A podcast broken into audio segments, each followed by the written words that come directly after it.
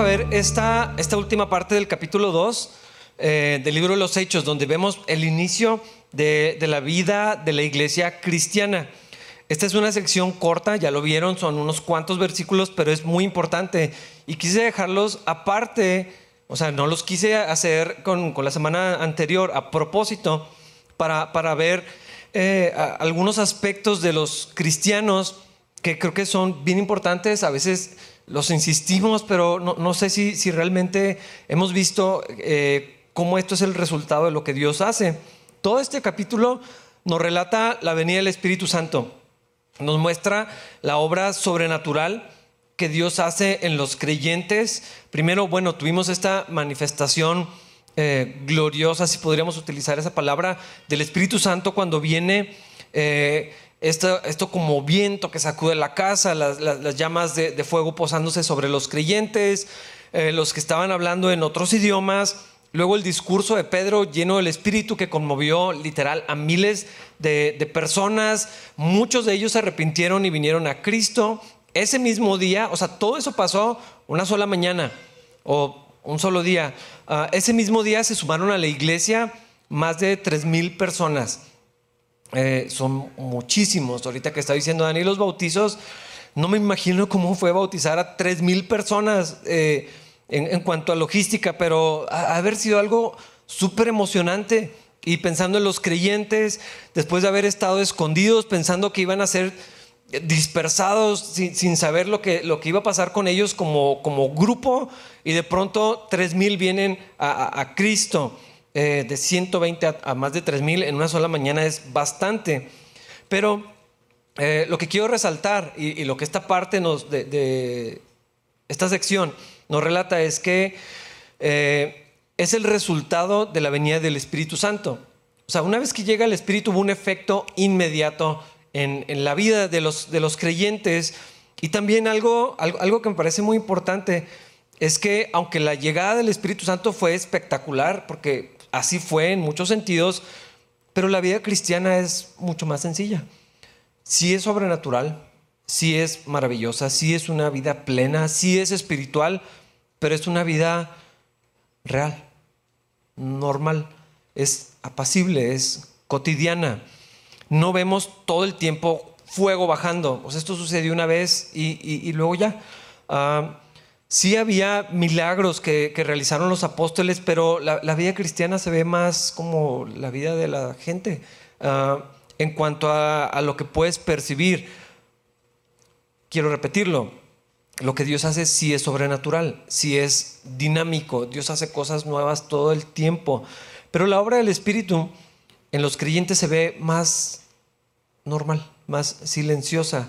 Uh, es algo que sucede todos los días, eh, muchas veces en privado, en familia, uh, no solamente en reuniones especiales o conferencias o retiros. Hay gente que vive para esto porque quieren sentir esa cosa especial del mover de Dios, el mover del Espíritu y, y, y están brincando y esperando. O sea, su vida cristiana es esperar el siguiente evento o conferencia.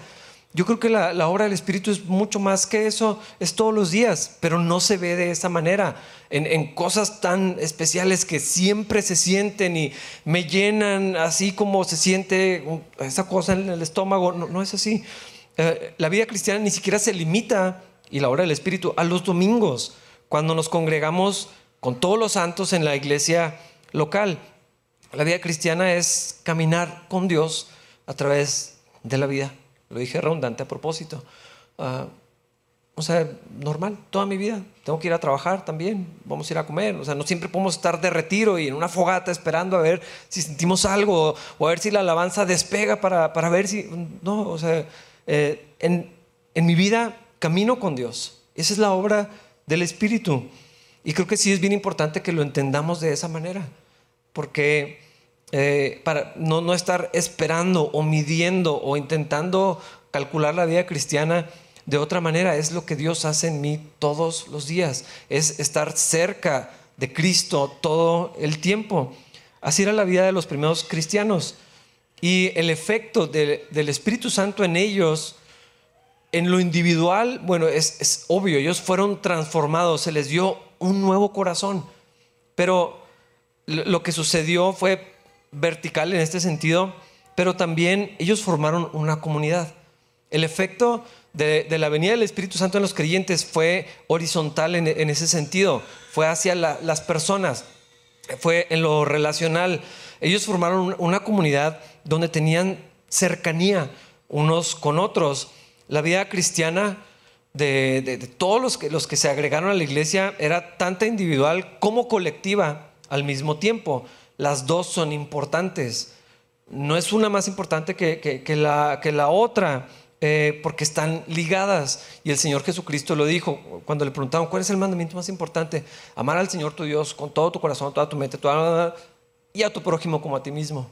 Y luego vemos en, en las cartas de Juan, cuando dice, es que si amas a Dios vas a amar a, la gente. ¿Cómo puedes decir que amas a Dios que no conoces si a la gente que puedes ver, eh, perdón, que no puedes ver, eh, si a la gente que sí ves no, no los amas? Hay, hay una relación muy cercana en esto y vemos el efecto inmediato en la vida de los cristianos. Después de este discurso de Pedro que Dios utilizó para transformar la vida de más de 3.000 personas, o sea, ahora todos regresaron a, sus vidas, pero llenos del Espíritu. Y vamos a ver el efecto que hizo el Espíritu Santo en ellos, cómo vivían los cristianos. Hechos 2.42. Todos los creyentes se dedicaban a las enseñanzas de los apóstoles, a la comunión, participar juntos en las comidas, entre ellas la cena del Señor y a la oración. El Señor les había dado instrucciones, quédense en Jerusalén hasta que venga el Espíritu Santo, pues ya no lo estaban esperando, ya había venido y ya estaba en ellos. Y ahora, en muchos sentidos, pues todo regresaba a la normalidad, pero ya no eran las mismas personas que eran antes. Eh, hermanos, esto sé que lo he insistido y lo voy a seguir haciendo porque es bien importante que lo creamos, ya no somos las mismas personas. A veces decimos, ah, eres el mismo, o, nos decimos a nosotros mismos, es que no he cambiado nada. Ah, no es cierto, no es cierto. Lo que Dios dice es otra cosa. Eh, todos estos creyentes eran otras personas. Ya los había transformado el Espíritu Santo. Ahora la presencia misma de Dios estaba habitando en ellos, en todos los creyentes. ¿Y ahora qué sigue? ¿Qué, qué, hacemos? Pues lo que les decía, no, podían estar reunidos todo el día, eh, todos los días, eh, eh, esperando allí en el aposento alto. Tenían que ir a comer, a trabajar, dormir y todo lo que hacemos las personas normales. Pero ahora ellos tenían algo en común. estaban unidos a Cristo y entre ellos también. O sea, nuestra unión con Cristo nos une también a los hermanos. No es por elección. O sea, es lo que Dios hace, es Dios nos conecta con los otros creyentes. La iglesia de Cristo estamos conectados porque estamos unidos a Cristo, porque es un solo cuerpo, no son muchos cuerpitos de Cristo, es uno solo, una sola iglesia, una sola fe, un solo bautismo. A través de la historia y en, todo el mundo eh, estamos conectados en ese, en ese sentido. Así estaban ellos. Ahora eran como un solo cuerpo, con una sola cabeza que es Jesús, un mismo espíritu, el Espíritu Santo, una sola fe, una sola enseñanza, las de los apóstoles, un solo bautismo. Ahora ellos eran la iglesia de Cristo, la iglesia de Jesús. Y a pesar de que sí, la salvación es individual y mi relación con Dios es personal, pero también era una comunidad unida con un vínculo espiritual que se iba a expresar en relaciones interpersonales. Eh, ellos se dedicaban. Otra versión dice perseveraban. El punto es que no solamente de, pronto pasó, o sea, no eran, no eran robots que, en automático hacían las cosas, ellos tenían este deseo que Dios había puesto en ellos y la intención para dedicar tiempo a la comunidad. O sea, perseveraban en eso, era intencional, no era algo que, bueno, pues cuando me nazca, algo que siento y ahora no lo siento, es algo que simplemente sucedía porque ese es el Espíritu de Dios en nosotros y andamos por fe en esto que es la voluntad de Dios, en lo que Dios dice, en lo que Dios espera. Eh, y los creyentes tenían esta dedicación, devoción, podríamos decir, o sea, perseveraban, o sea, muy a propósito, era algo intencional de hacer tiempo y de participar en la comunidad. Ellos tenían claro que la vida de iglesia no era opcional para los creyentes, eh, ni es algo que sucede a veces, o cuando resulte conveniente. eh, ellos continuaron con firmeza. esas son las palabras que está utilizando en esta nueva vida. Eh, ahora que, ok, somos, salvos, ahora somos de Cristo. La iglesia es fundamental en las relaciones, es crucial para mi vida espiritual, como individuo y, por supuesto para los demás. Ah, ese día de, Pentecostés, el viento recio, las lenguas de fuego, la conversión de tantas personas, eh, fueron eventos notables. Pero eso ya no sucede otra vez. Ya no así. Las cosas que estamos leyendo aquí, lo que está aquí descrito, este es el legado de la obra de Dios. Este es el legado permanente para nosotros.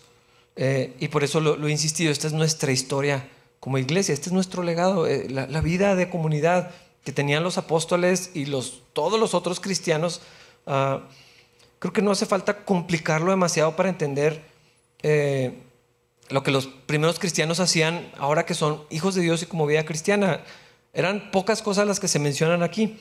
Primero, se dedicaban a las enseñanzas de los apóstoles. Eh, la enseñanza que tenían los discípulos era la enseñanza de Cristo. Eh, creo que es obvio, pero no está más decirlo. Esto era fundamental, o sea, literal era el fundamento de la iglesia. Estudiar la palabra de Dios, estudiar, repetir, compartir, memorizar, eh, discutir las, las enseñanzas de Jesús y sigue siendo fundamental para nosotros como cristianos. Eso es lo que hacemos los cristianos, o lo que se supone que hacemos los cristianos. No debería ser anormal abrir la Biblia en la iglesia.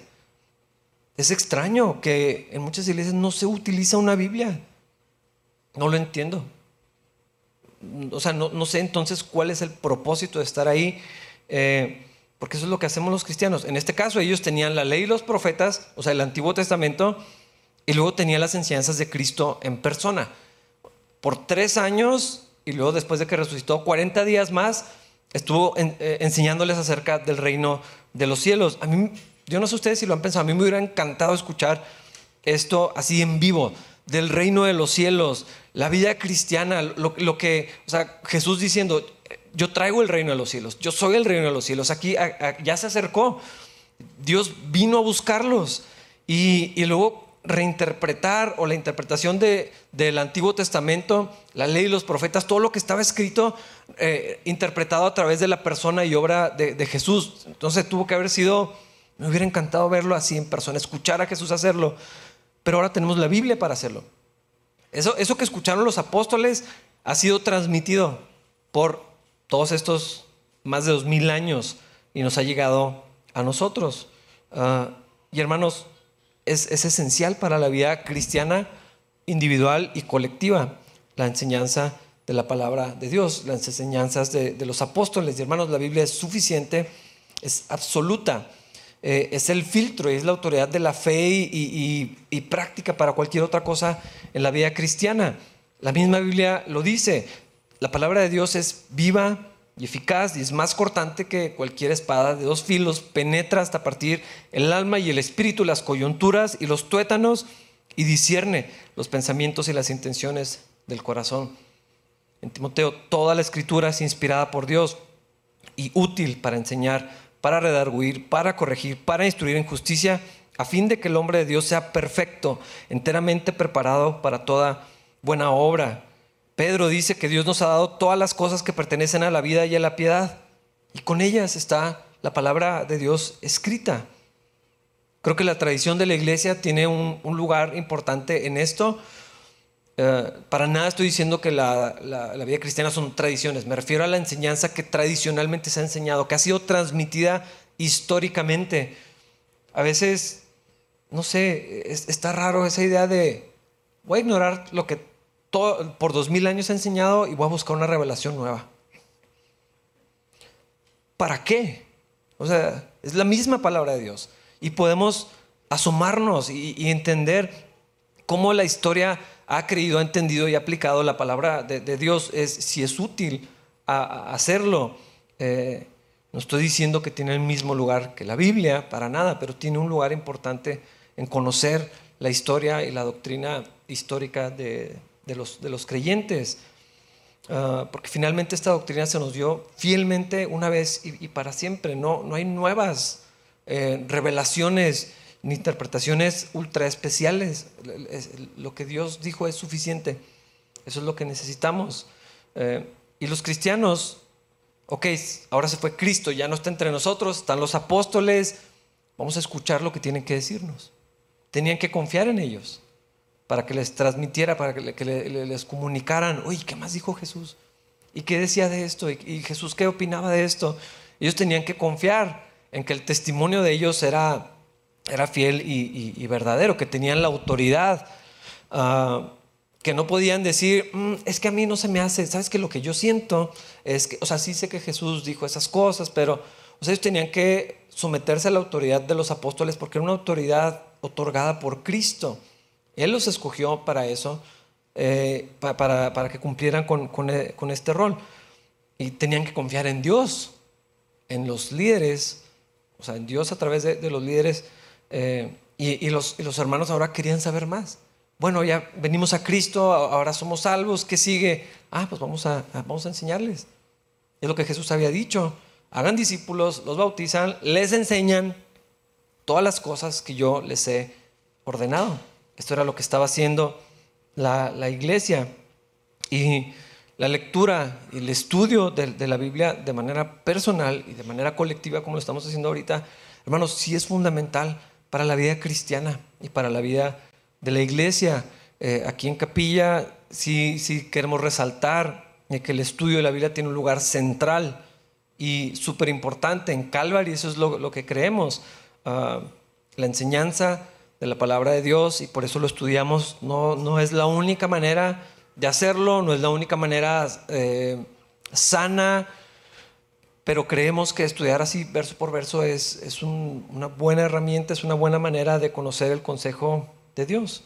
Ah, también es nuestra labor como cristianos transmitir a las siguientes generaciones, a, a, los demás y preservar este, este legado de la doctrina de Cristo para que esto continúe hasta que el Señor regrese. No debe haber ninguna desviación de la doctrina de los apóstoles porque es la, verdad de Cristo, es el mensaje que Jesús les dejó. Y la vida cristiana tiene su fundamento en la doctrina. Por eso debemos eh, perseverar en eso también, así como lo hacían los apóstoles.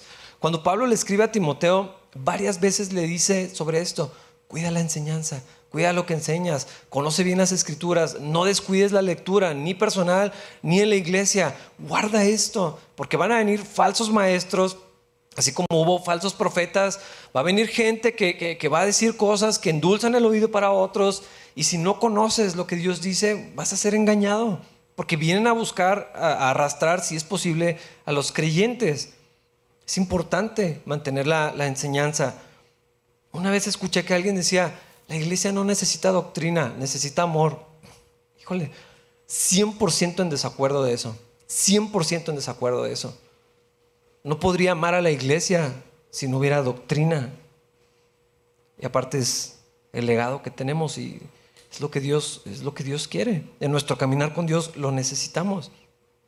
Somos bendecidos de tener el registro escrito de, la doctrina de los apóstoles, el Nuevo Testamento. Y tenemos que ser poco originales con esto. O sea, no necesitamos traer cosas nuevas. Ustedes no necesitan mi opinión de las cosas. Se las puedo dar si quieren, pero lo que necesitamos es la palabra de Dios. Nada original, nada nuevo, aquí está, ya lo tenemos. La doctrina de los apóstoles. Los cristianos perseveraban en estudiar, escuchar, escudriñar, profundizar en la doctrina. Luego tenemos la comunión fraternal. Hay algo que he escuchado toda mi vida desde que era adolescente, ah, o, más, o preadolescente, sí. he escuchado a muchos quejarse que la iglesia no es un club social. Y no lo es. La iglesia cristiana es muchísimo más y mejor que eso. Pero sí hay un aspecto social que es fundamental para los cristianos.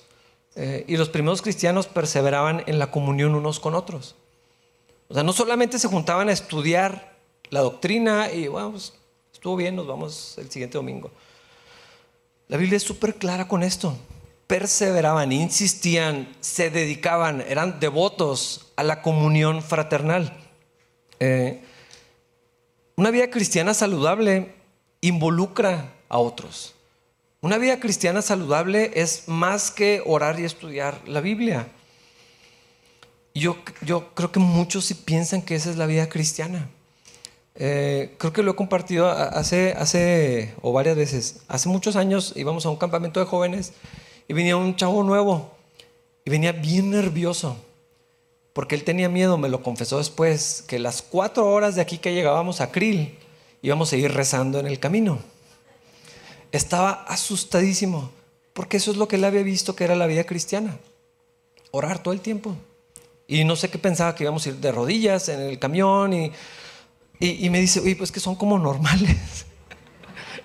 y yo, pues sí, espero, o sea. Hay, gente que piensa que así es la vida cristiana que lo social es así como que una alerta. Algo está mal, están conviviendo sin leer la Biblia. Los apóstoles se dedicaban a la vida, a la comunión fraternal. Tiene un lugar importante. Está lo otro, por supuesto, ya, ya lo mencioné. Dice, dice el Salmo, miren cuán bueno y cuán delicioso es habitar los hermanos juntos en armonía. Hermanos, los creyentes permanecieron firmes en el compañerismo también. Eh, esta palabra antigua griega, koinonía. A veces la decimos hasta de broma, pero eh, aquí la traduce como compañerismo. Tiene la idea de asociación, comunión, compañerismo y participación. Cuando yo me bautizo, me estoy afiliando con la iglesia. Estoy diciendo que eh, yo, creo en Cristo y fui transformado. El bautismo representa, es como un señal y sello de las promesas de, lo que sucedió en mi vida ya pero también es una afiliación con la iglesia pública.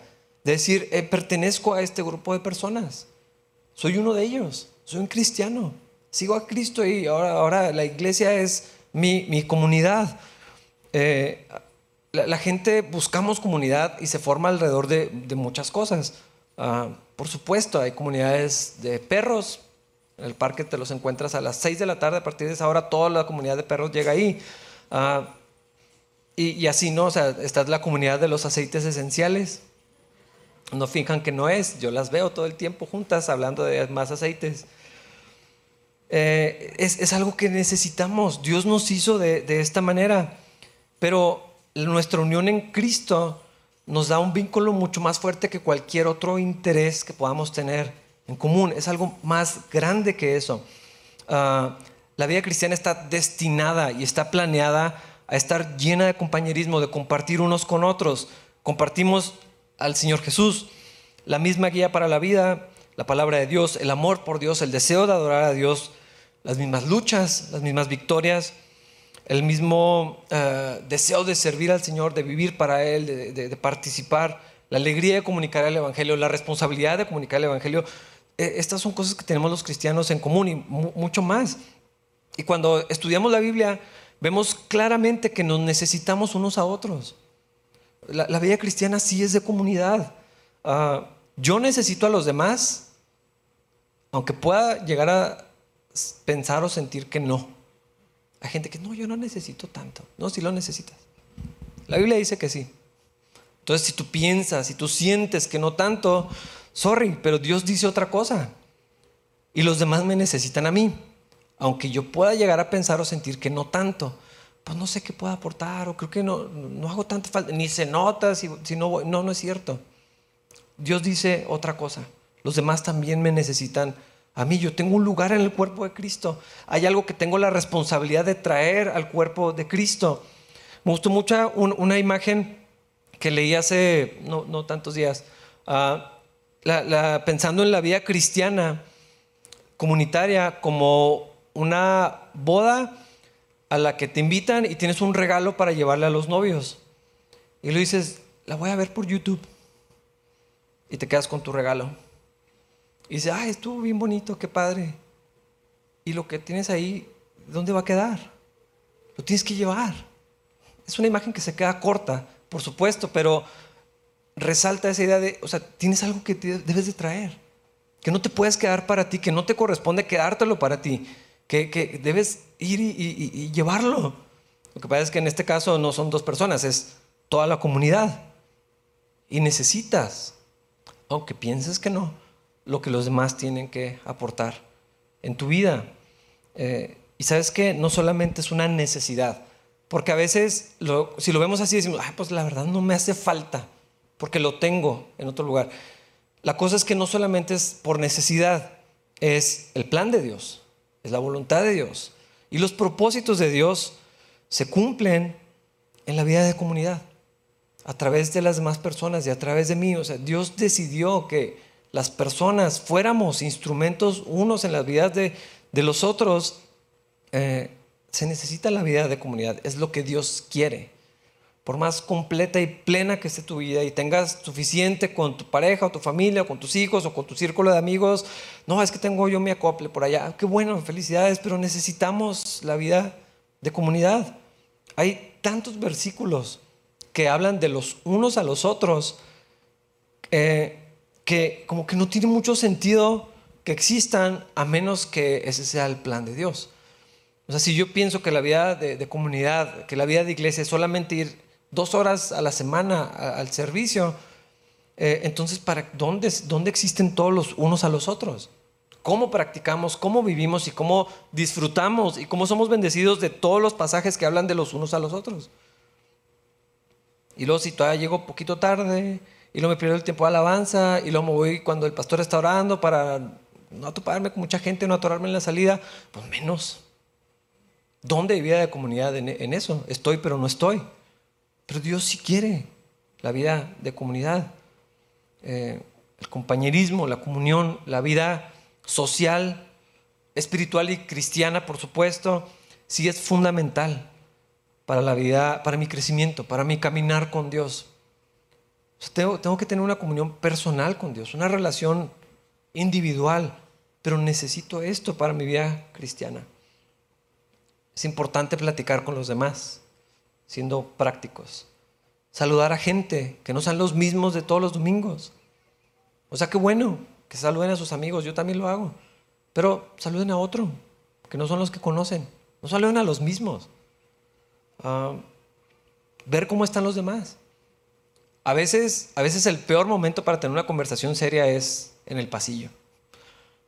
A veces lo hacemos, pero tal vez eso, oye, pues, luego hay que hablar más de esto y ver realmente cómo están otros.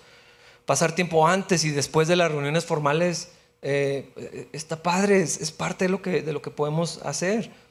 Generar reuniones informales y tiempos informales para tomar café, comer con otra persona, otra pareja, otra familia, ir al parque o a Burger King para llevar a los niños y a ver si se cansan un poquito. Ahorita platicaba con alguien, no se cansan. No funciona, de alguna manera se energizan más y sale peor a veces. Pero bueno, procurar amistad con otros cristianos. Hermanos, hay, gente que piensa que no lo necesita. La Biblia dice otra cosa. No sé, ir a correr con alguien. Aquí hay muchos que les gusta correr. Juan corre ultramaratones. Vayan a correr con él y que le baje poquito para que vayan parejos. Juntarnos en las casas, ir al cine, hacer un día de campo con los hermanos. Por ejemplo, como ayer. Nos lo pasamos padrísimo. Los cristianos se dedicaban a la comunión fraternal. Lo siguiente que hacían los primeros cristianos se conecta directamente con lo que estoy diciendo. Perseveraban en participar juntos en las comidas, entre ellas la cena del Señor. Comer con otros. Hermanos, involucra comida, gloria a Dios. Incluye pasarla chido con los demás. Doble amén. Es puro ganar en esto. Y hay algo importantísimo que sucede cuando nos juntamos a comer con alguien o cuando comes con alguien. Eh, lo vemos en la vida de la iglesia como algo a lo que se dedicaban, algo a lo que le invertían, algo en lo que, o sea, lo hacían a propósito. Pero cuando ves el ministerio de Cristo, pasaba bastante tiempo comiendo con la gente. Hacía muchas, muchas cosas más que eso, pero comer con alguien es como asociarte con alguien, es como que apartas el tiempo especialmente para eso, donde haces una pausa, o sea, a veces algunas cosas suceden muy rápido, ¿no? Pues te encuentras a alguien, pero cuando, vas a comer es un tiempo dedicado a eso.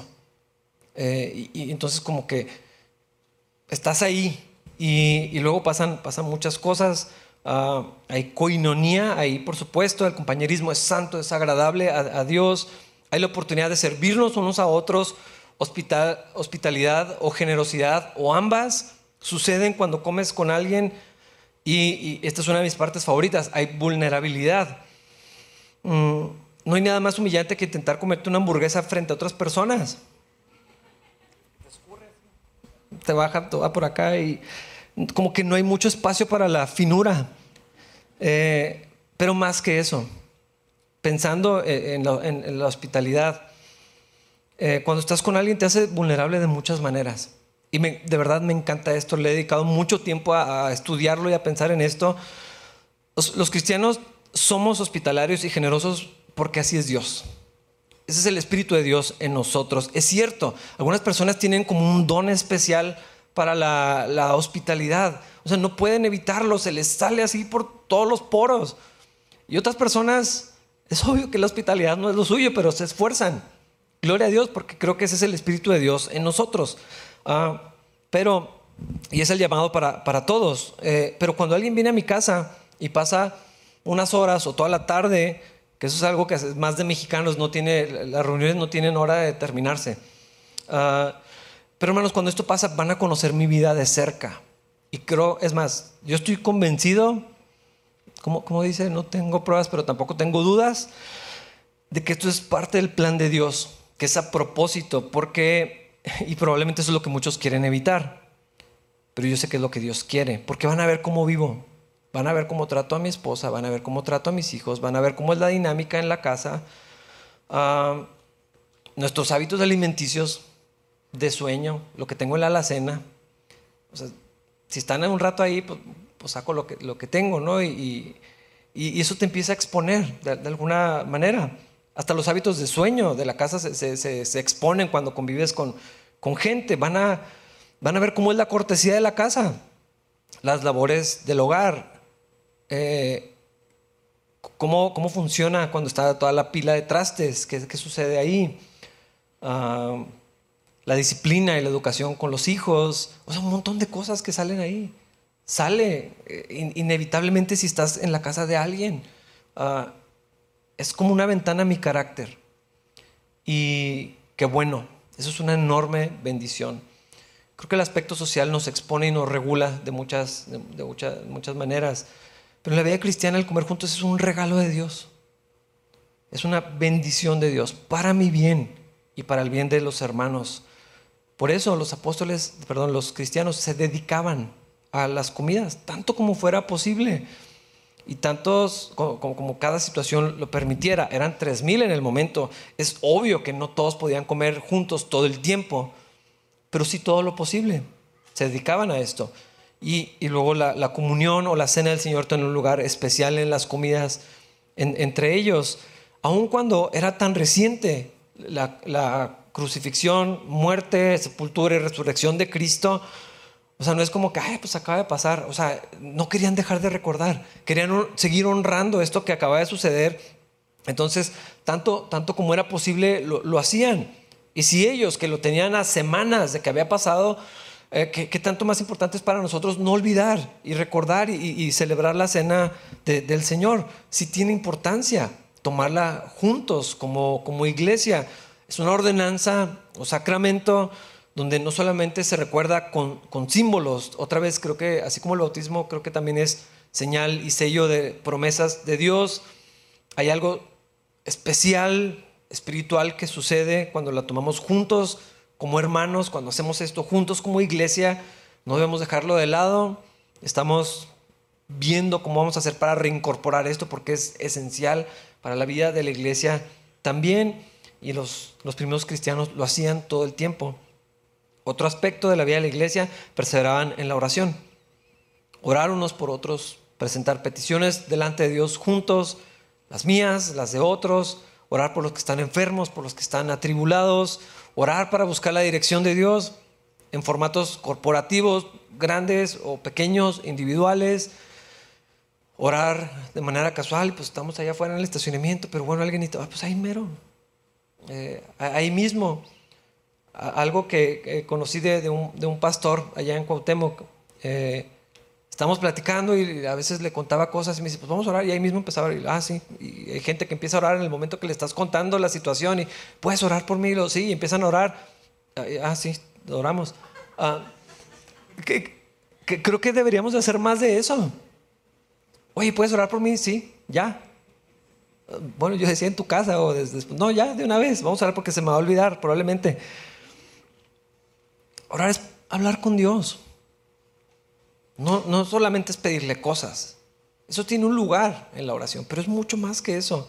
Oramos para alabarlo, para agradecerle, para preguntarle, para externar lo que sentimos. A veces nomás le estamos diciendo cosas, no le estamos ni preguntando ni pidiendo nada. Señor, así me siento, Dios, traigo esto y lo más lo, sacas, hablas, hablas con Dios. Oramos por la iglesia, por los líderes, por el gobierno, por nuestros hijos. Orar por la voluntad de Dios para permanecer en ella, para dirección, sabiduría. Hermanos, cada vez que se hace la obra de Dios, debemos aprovechar y orar y adorar a Dios. Cada que haya ocasión, una necesidad, oramos, nos juntamos a comer, oramos. A mí me gusta mucho ver que Jesús, o sea, el creador de todo, y él daba gracias cada vez que comía. Eh, había una reunión, una fiesta y vamos a dar gracias a Dios. Ah, yo sé que orar por los alimentos se puede volver algo súper repetitivo o se puede volver un sermón cuando todos están muriendo de hambre, pero creo que tomar ese, momento para Dios, gracias. O sea, qué bendición que tenemos comida. Eh, y hacerlo de verdad, eh, también eso es, es, orar. Hay que acostumbrarnos a, orar. Es normal en la vida de la iglesia, es normal para los cristianos. Y si es un ejercicio individual, pero también de comunidad. Porque aquí dice, estos cuatro aspectos fueron esenciales para los cristianos, fueron dirigidos por el Espíritu Santo en ellos, fueron el resultado del Espíritu Santo en ellos, no era bueno, pues ahora qué hacemos, Pedro, no, pues vamos a hacer esto, hay que hacer esto. O sea, es lo que sucedió. Andaban en eso por fe. Es la obra del Espíritu. Por cierto, la vida de comunidad no es solamente para extrovertidos. No es para desocupados y no es para los que les nace. Es lo que Dios hace en un creyente. Es lo que Dios espera de sus hijos. Es el resultado obvio y natural del Espíritu Santo. Ahora, ¿Se puede ver de muchas maneras? Claro que sí. Depende de cada situación, persona, eh, tiempo, etc. Tiene múltiples expresiones, no, no, no, vale la pena ni hablar de eso. Pero estos elementos estaban presentes en la vida de la iglesia y este es el modelo de la iglesia. Aunque tome diferentes formas o expresiones y hacemos cosas que no necesariamente están aquí, eh, aquí no existía grupo de jóvenes. ¿Qué tiene? O sea, ah, no es el punto, sino esto, cómo se va a manifestar. Bueno, esto queda claro que es lo que Dios quiere para la, la iglesia. Esto se presenta como la iglesia modelo y no era perfecta. De hecho, poquito más adelante vamos a ver inmediatamente que no era perfecto. Había conflictos, falsas doctrinas se metieron, heridas, ah, diferencias, discusiones, cosas eh, pero allí es donde se practica también el ministerio de la iglesia. La restauración, la confrontación, el perdón, el separarnos en buenos términos también lo vemos. Ah, pero bueno, el fruto del Espíritu definitivamente es relacional. Amor, ¿a quién? Pues sí, a Dios, pero también a los demás. Paciencia, ¿con quién voy a ser paciente? No nada más es lo que espero que suceda. Paciente y tolerante con las, con las personas. Dominio propio, la mansedumbre. El Espíritu Santo, el fruto del Espíritu se manifiesta en las relaciones interpersonales. Y por eso dice el Salmo otra vez, miren cuán bueno y cuán delicioso es habitar los hermanos juntos en armonía, porque allí envía Jehová bendición y vida eterna. Hechos 2.43. Un profundo temor reverente vino sobre todos ellos y los apóstoles realizaban muchas señales milagrosas y maravillas. Dios hizo una obra asombrosa en los corazones de los creyentes. Todos tenían reverencia, un respeto por Dios. Y al mismo tiempo, Dios obraba señales milagrosas por medio de los apóstoles.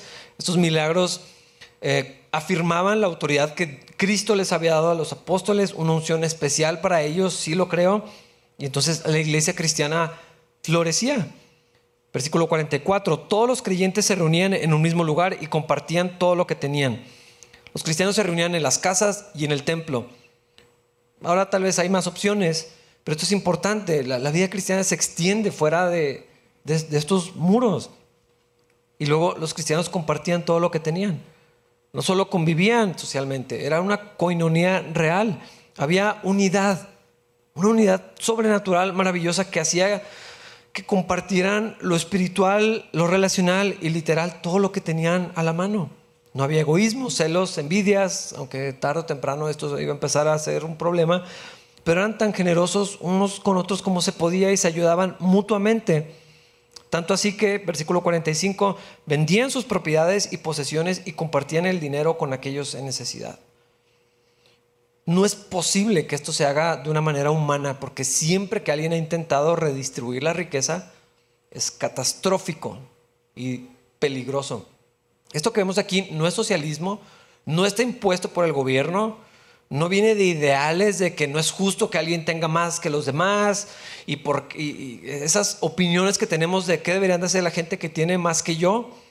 No había nada de eso. Aquí no se trataba de redistribuir la riqueza, ni que hubiera justicia social, ni equidad financiera. Esto era una obra del Espíritu en cada individuo, en cada pareja, en cada familia, que los movía voluntariamente a decir, pues aquí tengo mi casa, lo voy a vender y vamos a repartir el, dinero. La gente estaba dispuesta a, desprenderse de lo más valioso que tenían en la tierra porque habían encontrado algo mejor, porque ahora tenían algo más valioso. Eh, como esa historia de la perla de gran precio, vendo todo por tener esto, esto es lo que me importa tener. Creo que eh, Pablo lo expresó bastante bien ahí en Filipenses cuando dice, todas las cosas valiosas que me costó toda la vida obtener y que era bastante cómodo, las tengo por basura. Ya no me importan, ya no son tan importantes para mí. Lo que era valioso, lo que me definía, lo que tanto me esforcé, lo que me desvelé, me quemé las pestañas para lograr, para que me pudieran reconocer, para tener este estilo de vida, ya no me importa tanto. No me importa porque hay otra cosa más valiosa, conocer a Cristo. Esto era lo que estaba sucediendo. Era tan maravilloso decir, wow, podemos conocer a Dios. Cristo, o sea, el Hijo de Dios vino a salvarnos. Mi casa no es tan importante. Los hermanos necesitan ayuda. Esto era lo que estaba pasando. Sucedía para que nadie se viera en apuros. No eran buenos tiempos financieros para nadie. Para algunos eran tiempos terribles y de crisis y, luego nomás iba a empeorar por un tiempo. Ah, no creo que esto sea algo que debamos hacer, pero Dios lo hace en personas. Sigue pasando. Ah, pero creo que solamente el amor de Dios lo puede producir. Versículos 46 y 47.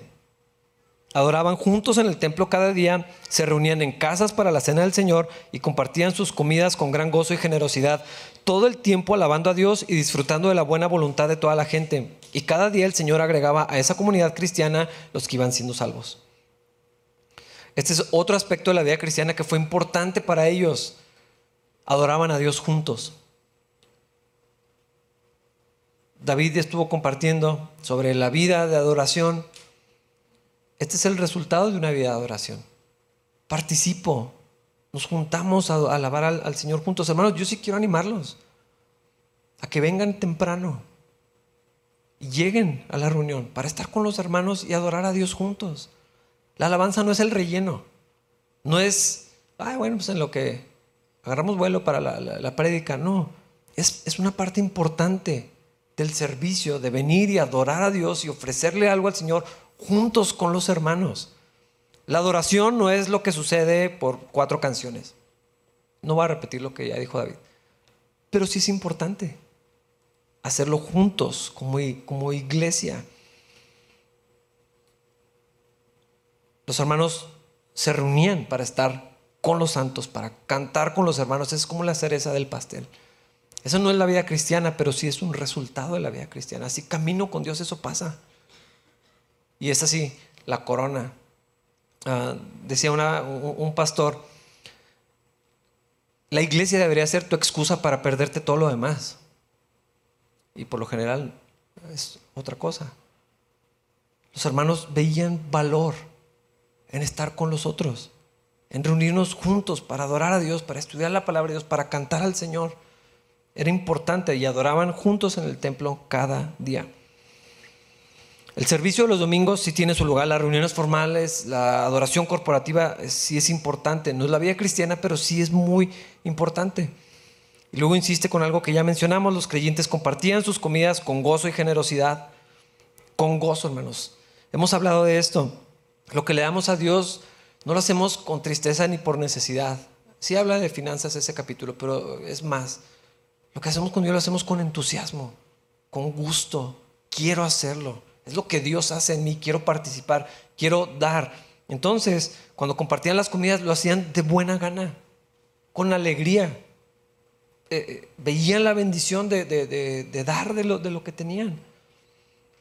Ellos eh, entendían o, vivían más bien, no sé si lo entendían, era como algo natural. Todo lo que, lo que hacían para Dios, lo hacían para la gloria de Dios, era una expresión del carácter de Dios en ellos, porque ahora el Espíritu estaba en ellos. Una vida de adoración, una vida de gratitud, una vida rendida al Señor por completo. Y se expresaba en todas estas cosas que estamos viendo. Además, los cristianos tenían buen testimonio y una reputación buena con la sociedad. Quiero aclararlo, la vida cristiana no es esto. A veces queremos usar el testimonio para, como fuente para la vida cristiana, es al revés. No hay poder en, querer que el testimonio sea eh, mi motor en mi vida cristiana. No hay poder ahí, hay muerte en eso. Pero un buen testimonio y una reputación que es agradable es el resultado obvio de caminar con Dios. Si yo camino con Dios, inevitablemente se va a notar. La gente lo va a ver. Va, a ver mi vida, mi trabajo, como soy en la oficina, como soy en la casa, como soy como vecino, como soy al manejar, como soy en, la calle, como soy en la... Se, se va a notar. No es al revés, no es cuida tu testimonio para ver si te santificas, es al revés. Caminas con Dios y, tarde o temprano la gente lo va a notar. Eso no se puede esconder. no, puedes evitar notarlo. Eso era lo que estaba pasando. Los cristianos estaban caminando con Dios, confiaban en Dios, dependían de Dios y la gente lo notaba. Y tenían buena reputación, tenían buen testimonio. Eso les favorecía con la gente. Es, el resultado inevitable de cuando caminamos con Cristo. Y eso hacía posible que la gente escuchara el Evangelio, porque lo veían en acción. Y decía, sí, creo que sí me interesa escuchar eso que, dices, porque lo veo en tu vida. Quiero saber cómo es. Estaba respaldado. El Evangelio es poder, mi testimonio no. Pero mi testimonio respalda el Evangelio que comparto. Alguien que, oh, pues, no sé si creo lo que dice, pero sí me gusta lo que veo. Abre puertas y eso es un instrumento poderoso en las manos de Dios. Y por eso voy a hacer énfasis en la última frase. Cada día el Señor agregaba a esa comunidad cristiana los que iban siendo salvos. El testimonio de los cristianos no transformó la vida de nadie, pero fue un instrumento por Dios para que pudieran escuchar de Cristo, para que pudieran ser salvos. Los cristianos no están enfocados en dar buen testimonio, están enfocados en, caminar con Dios, en la vida cristiana y entonces hubo oportunidades. Fue el resultado natural y, entonces buscaban ocasión y cada oportunidad que tenían compartían de Cristo y hablaban del Señor y, entonces el Señor todo el tiempo estaba trayendo los que habían de ser salvos, porque lo decíamos, ahorita lo, leímos, la salvación es del Señor. Hermanos, Él va a traer a los que deben ser salvos, nosotros caminamos con Dios y Él va a hacer, va a hacer la obra que quiera hacer. Eso era lo que estaba sucediendo. Esta es la vida en el Espíritu. Así que espero que se sientan animados o desafiados para esto. No es, hermanos, hagan más. Es, esto es lo que Dios hace en nosotros. Este es el Espíritu de Dios en nosotros. Es el plan de Dios, es la voluntad de Dios. Es donde se agrada a Dios. Es donde vamos a hallar también nuestra bendición. Y hermanos, somos muy bendecidos de tener una comunidad donde podemos hacer esto. Con libertad, con alegría, así como los primeros cristianos. Vamos a ponernos de pie para orar. Señor, gracias por tu palabra y gracias por lo que encontramos aquí, Señor. Gracias porque este es lo que tú haces en los cristianos. Dios, queremos caminar de esta manera también. Queremos andar contigo, estar cerca de Jesús todo el tiempo, Señor. Y, Padre, yo te pido que nos permitas ver la bendición y el propósito que tienes en la vida de comunidad, Señor. Que Dios, que podamos andar así como ellos, como lo estamos leyendo. Que podamos eh, tener unidad, Dios, porque eso eh, el Señor lo dijo, es donde la gente va a ver, en el amor que nos tenemos, en, la unidad que tenemos, eso va a hablar que somos verdaderamente hijos tuyos, Señor. Haz tu obra en nosotros, despierta eh, al que lo necesite, abre nuestros ojos para que, Señor, creamos lo que tú quieres hacer, lo que tú dices y luego caminar en eso, Señor. Sabemos que al hacerlo, tú vas a ser glorificado, nosotros vamos a ser bendecidos y gente, Señor, va a venir para conocer a Cristo, tu Hijo, Señor. Y en su nombre te lo pedimos. Amén.